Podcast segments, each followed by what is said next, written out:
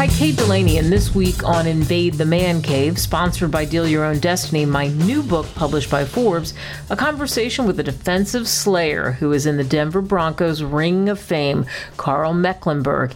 He played for the team from the mid 80s to 1994. Check out some of his cool nicknames the Snow Goose and the Albino Rhino. Also, RJ Bell from pregame.com, who appeared on an episode of The Rock's popular show Ballers. He joins me to talk about the fate of Ohio State football coach Urban Meyer. Right now, he's on administrative leave. First, Nicholas D'Agosto, a very, very busy actor who you might have seen in Gotham, Masters of Sex, The Office, or as West Rosen on Heroes. He's got something hot and new cooking up on NBC. So pleased to be joined by Nicholas D'Agosto. He is in our virtual green room right now. I bet he can't believe the digs he's in. He's used to maybe a little bit better. You know this guy. You know him from all kinds of shows. Uh, Masters of Sex, NBC's Heroes. Boy, I was glued to that. Fox's Gotham. Right now he's in this great satirical comedy, Trial and Error. And he doesn't know this yet, but we have something in common about Nebraska. He's a native of Omaha and how many people have been to Omaha listening to this show. I hope a lot. Uh, he probably is a huge fan of the Cornhuskers. I'm certain of it. Nicholas, thanks so much for coming on. Hey, thank you for having me. You uh, you undersold yourself. That was a gorgeous virtual green room. I was very happy back there. I felt very comfortable. I took a nap. It was very nice. uh, we tried our best. We we do whatever we can at the Peacock Network. That's for sure. So I have to ask you this. Obviously, you're a huge sports fan, and the Nebraska Cornhuskers. Man, I got to tell you, one of my one of my glory interviews. I've interviewed fifteen thousand people, Nicholas, and I'm sure this is going to be the best ever. But I talked to Tom Osborne. He is like the pope. I'm honored of, to be. I'm honored to be one among them. Yeah, I'm sorry. Sorry to interrupt you, Tom Osborne. Of course. Yeah, he's like the Pope. Was he like he's like the Pope in Nebraska, isn't he? Growing up, he would have to be that way for you. I mean, he he. You know, the thing is, Nebraskans take their popes very seriously too. So I would say that he he didn't quite reach that, but I mean, no joke. He uh, was an actual house. He was one of the representatives, and Nebraska only has three representatives in the state. So uh, it, it, he did actually go into Congress representing Nebraska after he retired from his coaching days. So there's no doubt uh, the reverence for, for Tom Osborne is is uh, deservedly so is is high and, and a special relationship, and he feels that special relationship in return uh, because he has played such an important part. He came back as the athletic director for a while, and now um, and now you know there's a great deal of excitement and optimism and a sense of sort of relief about getting back to to his days as Scott Frost, his old quarterback, uh, has come back and started running the program. So yeah, as a Husker fan, I'm a big fan. I like that. But if you're a Husker fan, and people know this listening to the show, you know, we move around. You're an actor. I'm assuming you definitely live at least part of the time in Los Angeles. So does that mean you transfer the Cornhuskers with you or the Trojans try to win your affections or perhaps the Bruins?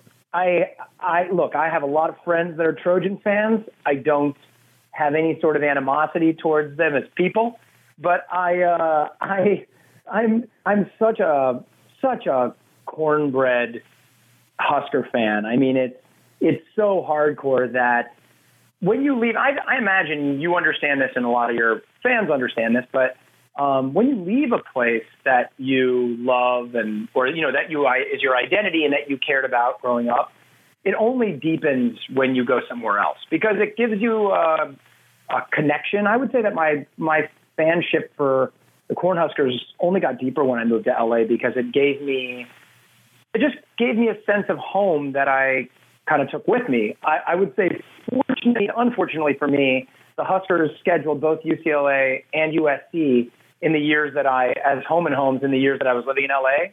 And I got, you know, 15 buddies from home and my brothers and their friends to come out and watch the games. And we got slaughtered in both games. But it was still a really lovely experience. And what you do is you, you get to wear your home colors in your, you know, in your, in your new hometown because LA is kind of like my hometown now. But, but Nebraska is always going to be where my heart is. Yep, I understand that. And, it's the home of, for what people don't know, I use this sometimes when I do uh, trivia, but the home of Runzas. I miss Runzas. I got my first break in Nebraska in TV, and people don't know what a Runza is, Nicholas. Can you explain it? So it runs up. First of all, I want to hear that story, what your break was, and I also wanted to hear like give me an anecdote from your Tom Osborne interview because that must have been amazing. But I, I, uh, I uh, so a runza is like a I think they're kind of modeled after like German meat pockets. They're basically like think of like a hot pocket basically. Think of a hot pocket and it's ground beef with peppers and onions. But think of it as just it's just better than a hot pocket. It's like it's as wonderful as a hot pocket is in the sense that it's easy to eat and it's delicious inside. Uh, but it's also just like better and it's you know it's it's Nebraska like it's a Nebraska specialty. It is, and you it, and you cheese. It, yep. And cheese. I will say actually that many people love the Runza cheeseburger more than your average fast food burger, even though the Runza itself is the reason that you go there. Exactly. Yeah, that's why it's all about the Runza. No, no question about that. So I want to make sure that we get this in and, and talk about trial and error. Tell us about trial and errors. Uh, you know, give us the little pitch for it. Oh yeah. Well, so it's, um, I know that this sounds biased, which of course it is, and, and it sounds like hyperbole, but the truth is, is I really genuinely mean it when it's the, um, the best project I've ever been a part of. I genuinely think it's a, a truly special show, and and the reason is because it I think it kind of seamlessly blends a lot of different elements of television that we love, and so one of them is this idea that we have a true mockumentary uh, style comedy of uh, of a true of true crime genre. So the first season was based on a documentary murder series called the Staircase, which has has recently released some new episodes, and it's become uh, it's had kind of a renaissance. It's about a Michael Peterson who killed his wife, and that character is that show is satirized in our first season. That character is played by John Lithgow. And then the second season, it's based on uh, or predominantly based on the documentary The Jinx, which was the kind of horrifying story of Robert Durst and his you know dead his dead ex-wife and friend and, and etc. And that character, although it's a gender swap, is going to be is is played by Kristin Chenoweth. And so the core of our show is a season-long arc where you have you have a new high-profile defendant, and it the the case begins and ends in each season, and you get a new defendant every season. There's a char- there's core characters like myself, the attorney, and then a few other characters that are really wonderful and hilarious, Steven Boyer and Sherri Shepherd and Jayma Mays. And we're always carrying the through line of the show along, but every year it's a new story, it's a new case, and it's like uh, it's like L.A. Law or something meets um, you know a Mel Brooks movie or or Airplane. Like it's really zany and silly and funny, and and yet there's a true murder case that is uh, that's being defended throughout the entire season. I, I, and so interesting too the way you carry that over, and you have to be thrilled working in that kind of environment, right? It's amazing. I mean, for me personally, it's it's such a beautiful experience to get to work alongside genuine legends. You know, both John Lithgow and and uh, Kristin Chenoweth have, have won, both of them have won Tonys on Broadway, and both of them have won Emmys on television. And they're, they're a rare breed of truly gifted and multifaceted performers. And um, I have had the great joy of calling them friends, and we've been confidants as we work together as colleagues. And I, I have the great joy of getting to work with them very intimately because I am in nearly every scene of the show, and so it's it's a real it's a real dream come true for me. It truly is. I love it, Nicholas D'Agosto. Thank you so much for joining us. Kate, it was an honor. Thank you for having me. From Hollywood to Denver, the snow goose, Karl Mecklenburg, joins us. I love that name to talk about the controversial new helmet rule in the NFL, the Hall of Fame, and his, well, legs in shorts. Always a pleasure to bring Karl Mecklenburg on this show. Denver Bronco, great, no question about it. He's in the Bronco uh, Ring of Honor, and uh, He was an integral part of some really incredible Broncos teams in the 80s and played in six Pro Bowls. And gosh, he, in, in, I was looking at his stats even again the other day. Um, the freak that I am, crunching all my stats, and he has 79 and a half sacks, the second highest total in Denver Bronco uh, history. And I think that really holds up. Hey, Karl, thanks for coming on. Thanks, Kate. So, um, you and I had a chance to sit next to each other at a dinner at the National Speakers Association's uh, Influence, which is their convention, because you're a speaker too as well. And we were talking about some of the new rules, especially this, you know, this new helmet hitting rule. As somebody who played in all positions defensively, what do you think of the new helmet rule?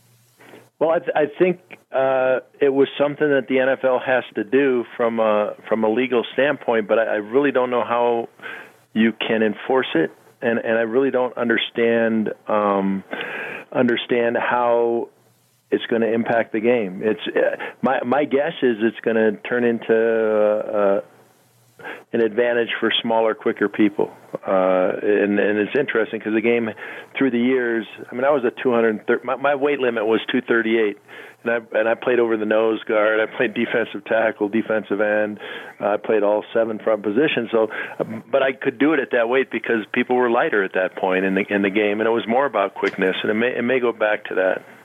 Yeah, and you know, it, and of course, there's going to be adjustments on both sides of the ball with this. And here's the thing: is the referees and how they're going to enforce it is going to be crazy because it does apply across the board. So tacklers, linemen, ball carriers, everybody. And I think that's where it's going to get dicey. They even talk about ejection, and I think we're we're going to see we're going to see some problems. It's going to be hard for the referees, especially, don't you think? I do, and I think it's going to be hard to watch uh, from a fan standpoint mm. because there'll be plays that aren't called, and there'll be plays that are called, and it'll seem like they're jipping your team. And I mean, it just it, it can't be helped. The more the refs are involved, the the less it the players are involved, and and, it, and it's and it's sad to see that uh, that. Uh, the challenges that have gone on in the last few years with the catch rule, and I mean all these just uh, they they want to they want to have the refs make the decisions on the field, but then they want to oversee them from New York, and they want to have the video, and the, it's a slow enough game anyway. it's just I, I can't I can't see it helping the game. Yeah, absolutely. I said in the beginning, and, and really this is true, Karl. I like the thing I like about sports, and you know this because you count. Any guy who's a, a, a an athlete does it. You count sacks, you count plays you make. Uh, and I mentioned the the amount of sacks you had, which was incredible. When we look at the criteria for the Hall of Fame, you're in the Broncos you know, ring of honor. I think there's not enough attention given to stats like yours, especially for what you just said for people listening. You played all seven front positions. And I think guys like you deserve to be in the Hall of Fame. How do you feel well, stats, about what? Are, yeah, stats are the problem. Uh, if, if you play one position, you build up lots of stats in that area. Uh, if I played defensive end my whole career, I'd have had hundred sacks. Yeah. But I was I was dropping off in pass coverage. I was I was uh, you know playing inside linebacker. Actually, the the Pro Bowls I made I made as an inside linebacker.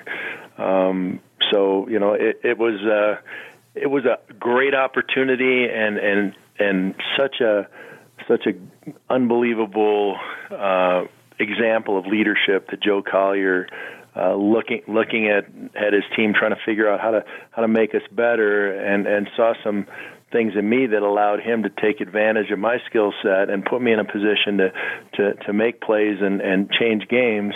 Um, but because he was so innovative, uh, people don't know how to how to look at me. They don't they don't know what position I played. They they they you know if they count me as an inside linebacker, I had I had more sacks than any inside linebacker ever for you know double. but, right. But that's not what I, you know. I, I did all kinds of things, and so it was a. It's a. It's a weird. I'm sure it's a. It's a difficult thing for the for the voters uh, when they when they want to look at stats because my stats don't match up. Right. So, so the stats are there for the one spot, but like you said, you have the seven different front positions because of the innovative way that, uh, of who you were playing under and Collier and what he, what he did, which was great in a sense. But then because of the way, I guess things are talked about, and I've, I know some people that have Hall of Fame votes and we always argue about this and talk about what do you look at. And you just saw what happened with T.O. complaining that after, you know, it took three times for him to get in, but what he specifically was saying was the, he didn't like the system and and how they try to figure out who gets in with the 48 votes, etc. Do you think that should be tweaked with the writers? You know, I'm not. I'm not sure. I, I the the system is the system. Um, it's it's a great honor, and, and I'm happy for the guys that are in and the guys that that have gotten in. Uh, it's when when you're in Denver and and the first uh, the first defensive player to to play in Denver. Um, and he didn't even play his whole career. He didn't play most of his career in Denver. It Was Dawkins that just went in this year? There, there's yeah. no other defensive players from the Denver Broncos, and we have such a great history of of, of wonderful defensive players, and, and that that confuses me. Um, you got guys going into the Hall of Fame whose teams never made a playoff game. Uh, you got guys going into the pro, you know, just based totally on stats. You got you got guys uh, who uh, you know played in a you know bunch of Super Bowls and and unbelievable uh, records in in in the playoffs who who don't make it in. And and is it an individual thing? Is it a team thing? Is it a you know uh, is it a longevity thing?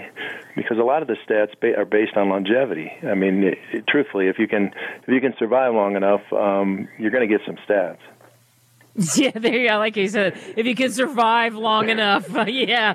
And did you ever, Karl? Did you ever think? And we're speaking with Karl Mecklenburg, great Denver Bronco. Uh, boy, when he played, just just amazing. Number seventy-seven. You know, you you got drafted in the twelfth round, the three hundred and tenth pick. What was that like for you when you when you got picked? Were you just beyond excited? I was asleep. it was the, it was the second day um my girlfriend my, she's my wife now but my girlfriend had come over and she was we were going to celebrate we were excited and stuff and the, and eventually uh it was a no we're just going to bed because my my agent had said that as soon as the draft was over, you know, there was going to be phone calls, and there was a number of teams that were interested in me as a as a free agent if if they didn't draft me, and so it was one of those deals where you know I was just like uh, I'm going to go to bed, and whatever happens happens, and I was so fortunate to end up here uh, as a 310th pick of the draft. Uh, you have to land in the right situation. You have to be in a situation where they're they're looking at the skill sets of the guys on the football field, not not what round they're they're drafted in, uh, and, and allow the coaches to make the decisions on who makes the team and who doesn't. And truthfully, uh, in today's uh, training camp, I don't know how I would have been able to prove myself. They're, they're not playing football. They're I don't know what it is, but it's it's they're they're running around and they're they're, they're never hitting each other. They're, it's it's so different from what what we did. What we did was uh, full contact twice a day for five weeks, and and if you could play football, they'd find out. Uh, if you look good in shorts now, they they find that out, but they they don't find out where the and I don't look good in shorts, Kate. so, so I don't know if I'd have made it. oh, I love that. I love that. So as a for and like you said, you ran, you landed in the right spot, and you know there you are in in Denver, and I know people recognize you and wave to you and talk to you all the time, which is great because you you stayed there. You've got your family, and you're in right, right Littleton, Colorado now, right? Well, actually, I'm in Aurora. We moved last year, but Aurora. yeah, I've I've yeah. been in I've been in Colorado since 1983 when when I was the 310th pick of the draft, and uh, we had 13 rookies make it that year. I mean, that was wow. a that was an amazing amazing group and core of, of players. Uh, they switched me to linebacker in uh, 1985. Uh, we made the Super Bowl in 86, 87, 89 um, and had playoff teams all you know through. I think we had three losing seasons in the 12 years I played. Um, so it was uh, it was a fun time, and and coming up with that group of guys, and th- there was already a core of players from the '77 Super Bowl. Um, the the Orange Crush guys, uh, Randy Gradishar, Tom Jackson, Yeah. Louis Wright, that that bunch of guys uh, w- was were at the end of their career, and, and we came in and they they mentored us, and and and we continued that that great play here in Denver. Yeah. Wow. Hey, last one. I got to ask you this, Karl. I'd be remiss. I know you obviously, like you said, you're in Aurora. You keep up with the Broncos. You care what happens with the Broncos. Last year, a, a tough year for Vance Joseph and the crew there. This is uh, another year. So the Broncos, what do they have to do to uh, up the ante? Well, there's a number of things. Any any time you uh, you lose as many games as they lost, um, things have to change. And, and and they brought in some. I, I'm I'm excited about the the new quarterback. They brought in Case Keenum from the Vikings, a guy that Gary Kubiak worked with extensively down in Houston, so he he knows Case and understands what he's capable of. Um, so so having that solid this is our quarterback from from day one. I think is going to help the team as much as anything. Uh, from a defensive standpoint, they've lost a few guys and they've added a few guys, and, and they're going to have to come together and and and uh, you know gather under uh, under that. Uh, legacy of Orange Crush defense and get back to the way they were playing a few years ago and it, this is a this is a team that that I'd look out for if I was uh, in the AFC West because it's a, it's a team that's hungry. And, and last year I don't I didn't feel that way. I think they were they were kind of searching. And and this year if you if you hear them on interviews, if you go down and watch them at practice, they're they're they're hungry. They're they're ready to go. All right, so we'll see what happens with the Broncos. Ready to go. They're hungry. I love it. Karl Mecklenburg, I want to see you in shorts eventually because now I have that image in my head. yeah, yeah, no, Yeah. it's not, it's not No. a pretty sight. I don't, not the, I'm, I'm not the workout uh, guy that's uh, going to come in and wow you from uh, height, weight, and forty time. But I can, I can hit you, and that used to be the name of the game. yeah, awesome. I love it. Karl, thanks so much. Thanks, Keith. Over the years, I've had many conversations with RJ Bell from pregame.com. Our paths almost crossed when we both lived in Las Vegas. Ooh, can you imagine? We would have had a lot of burgers at In N Out. That place is awesome. My favorite burger joint in Vegas. He has a huge reputation as being one of the best to understanding the odds, the lines, and the ebb and flow of sports. Our focus this time around is in embattled Buckeye coach Urban Meyer. Joining us now from Sin City, RJ Bell, founder of pregame.com. He joins us each and every week. What are the odds? We always talk about it. And uh, what are the odds that we'd be talking about Urban Meyer in this situation where a lot of people are calling for his head, others are saying it's ridiculous. But bottom line is what happens if he gets booted? Does it move the line at all as far as the Buckeyes are concerned with their chances for winning a national title? And college football means big betting. RJ, thanks so much for popping on as always. So, Kate, I'm interested before we get into the Vegas perspective, what your talk radio take is on Urban Meyer. Um, my talk radio take is it's interesting because I've got I think this is the most email I've gotten before a college football season purely about what should happen with a coach, and I did, you know, put some bait on the hook and threw it out there to see. My take is I think he I think he'll get fired because of taking back the story and how he handled the Big 10 day. I really believe that Ohio State if they're pushed too far into that corner that he'll he'll go. And I mean he's on administrative leave, they could slide out of it.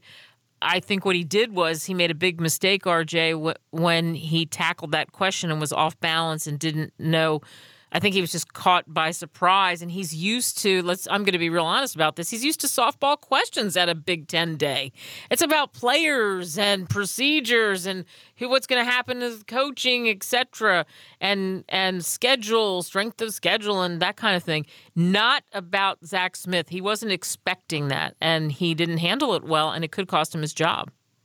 Yeah, and and again, I think my main takeaway is we really don't know the whole story yet. Yes. And even from our thoughts or informed opinions the first 6 hours versus a day later, a day after that, So until that starts to end, where there's so much new information, I think everything's got to be said with, uh, you know, given the givens now, you know, and then go ahead and say your your take. Um, you know, it just seems like a high bar that you you lie to the press, and obviously in a perfect world you don't lie ever, right? Yeah. But you lie to the press. If if that's it, now we can all debate. Well, should he, that guy should the coach have kept his job? Well, that's a different conversation, right? The line to the press is, "Hey, you're asking me a question. I don't want to talk about this," uh, and I think that's a demerit. But boy, if it ends up that he reported it up the chain and pretty much and personally said, if this happens, you know, in any uh, clear way, uh, you're fired. And again, we could say, well, wasn't it clear before? Well, if it was, where's the police? And I'm not saying I know every element of this because I don't, even though I've read a lot of the stories. But my my question is, if the police, if it wasn't something the police proceeded with, then boy, that seems like a slippery slope. You fire someone for something the police say there's no action with. Yeah, but remember, in, in his contract, it says that there's lots of ways that they can fire him for certain things that are said. I think you're absolutely right. He, I think he did push it up the chain. But remember, um, Joe Pa. Remember what happened at Penn State? I'm saying I pushed that up the chain. Now, granted, it was unbelievable the the widespread um, horrible net the abuse of Jerry Sandusky, but that's what was so incredulous to to um, Joe Paterno that he thought he had done the right thing, that he had talked to the powers that be, and then how did he end up in this situation? And I think that's the same thing with Urban Meyer. He doesn't understand the power you said it of media and the coverage and and also the way the world works now and how everything is boom instantaneously out there and people can dispute what you said and they clearly had him saying one thing and then saying something else and that's why he came back with that. So it's going to be wild to follow this and it does set a precedent like you said in a way for what could happen with other coaches. And I agree with you in that I think that I'm sure the contract is written in a way uh, that uh, any any contract with two, uh, let's say, well attorneyed sides, or is going to create a situation that either side can do what they want, and the other side's going to have to fight it in court. So I, I don't have a doubt that Ohio State could fire him. The question is if the if the question is should they? Boy, it seems like if someone and, and again, let's assume this is the case because I can only go by what I'm reading. But if somebody uh, reports everything he's supposed to report, and from there, once it becomes public, he's held accountable as if he should have been the judge, jury, and and you know decide on the Yeah. punishment. Boy, that that can go the other way too, right? Yeah, Where all of a sudden coaches are making decisions that seem unfair. So I to me it seems like there's and, and again I'm not a politician, but boy it seems like for certain things, things that have a potential for uh, uh, victims, right? Where there's someone who uh, doesn't have the power to fight back. So obviously children, uh, you know, women, whoever doesn't have the power to fight back, if it's a state institution like this, it seems like anytime there's a report of something, there should be a, a, a board that's already set to look at it where there's not just one AD or one coach, but there's, you know, five or seven people sitting on that board that once a month they meet, they look at the details of this report and decide should this person be around kids or whomever they're around that that need protected. And think of how it would have went in this case. Okay, Urban Meyer found out. However, he did. He reports up. Soon enough, there's a, a board meeting. They make a decision should this guy stay or not. And either way, it's transparent. Now, maybe even though not transparent where the public knows about the board meeting, because to some degree, the act of being judged hurts a person to start with. Maybe it is private, but at least there's records of multiple people on the record making a decision.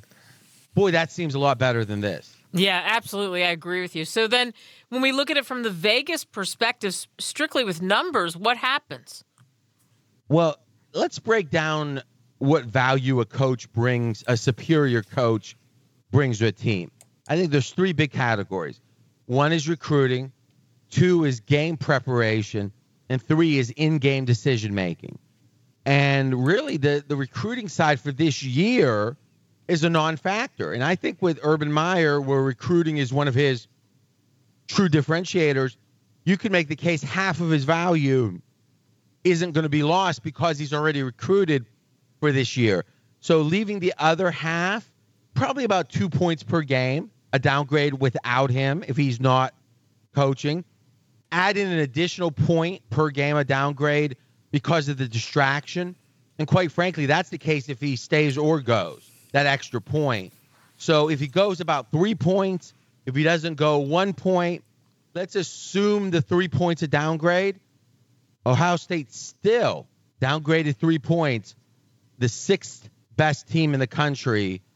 Uh, and with Urban Meyer and without the downgrade, third best team in the country. So, yes, a downgrade for sure, but Buckeyes are amongst the best teams even without Urban Meyer. Yeah. wow. All right, so we're going to eyeball this. We'll see when we look at the points and what that happens. And you're right. You know, you've got to analyze when you look at points, how much does a coach mean? It's like we do with players. You and I have talked about that for a long time over the years when we talk about odds, especially at the pro level. That's uh, for certain, no question about that. So I want to jump to this quickly. We've got the NFL training camps in full swing, I'll call it. And you know, you look at the odds, and you sent me something interesting NFL injuries. You sent me the key basically to the injuries, and I thought that was fascinating. I hadn't done that myself where I had a spread on that. And, you know, you talk about that the injuries tend to even out over the years because I always thought it was interesting when I interviewed coaches. They never try to make injuries an excuse because all teams have them, right? Yeah. And I think more team or some teams have more or less in a given year. Yeah. And, you know, what I did on Twitter at RJ in Vegas, and actually, I don't know if you saw it, Kate, but we have or we retweeted a video of a race guy who had the daily double. It's a minute 10.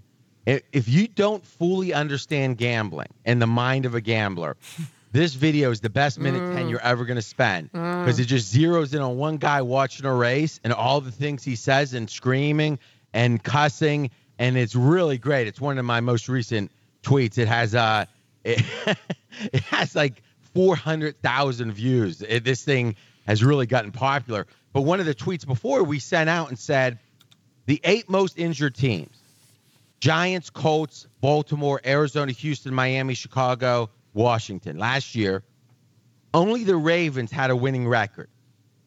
So it's pretty fair to say if you're injured more than average, you do not have a winning record unless you get very lucky, and only one of the eight did.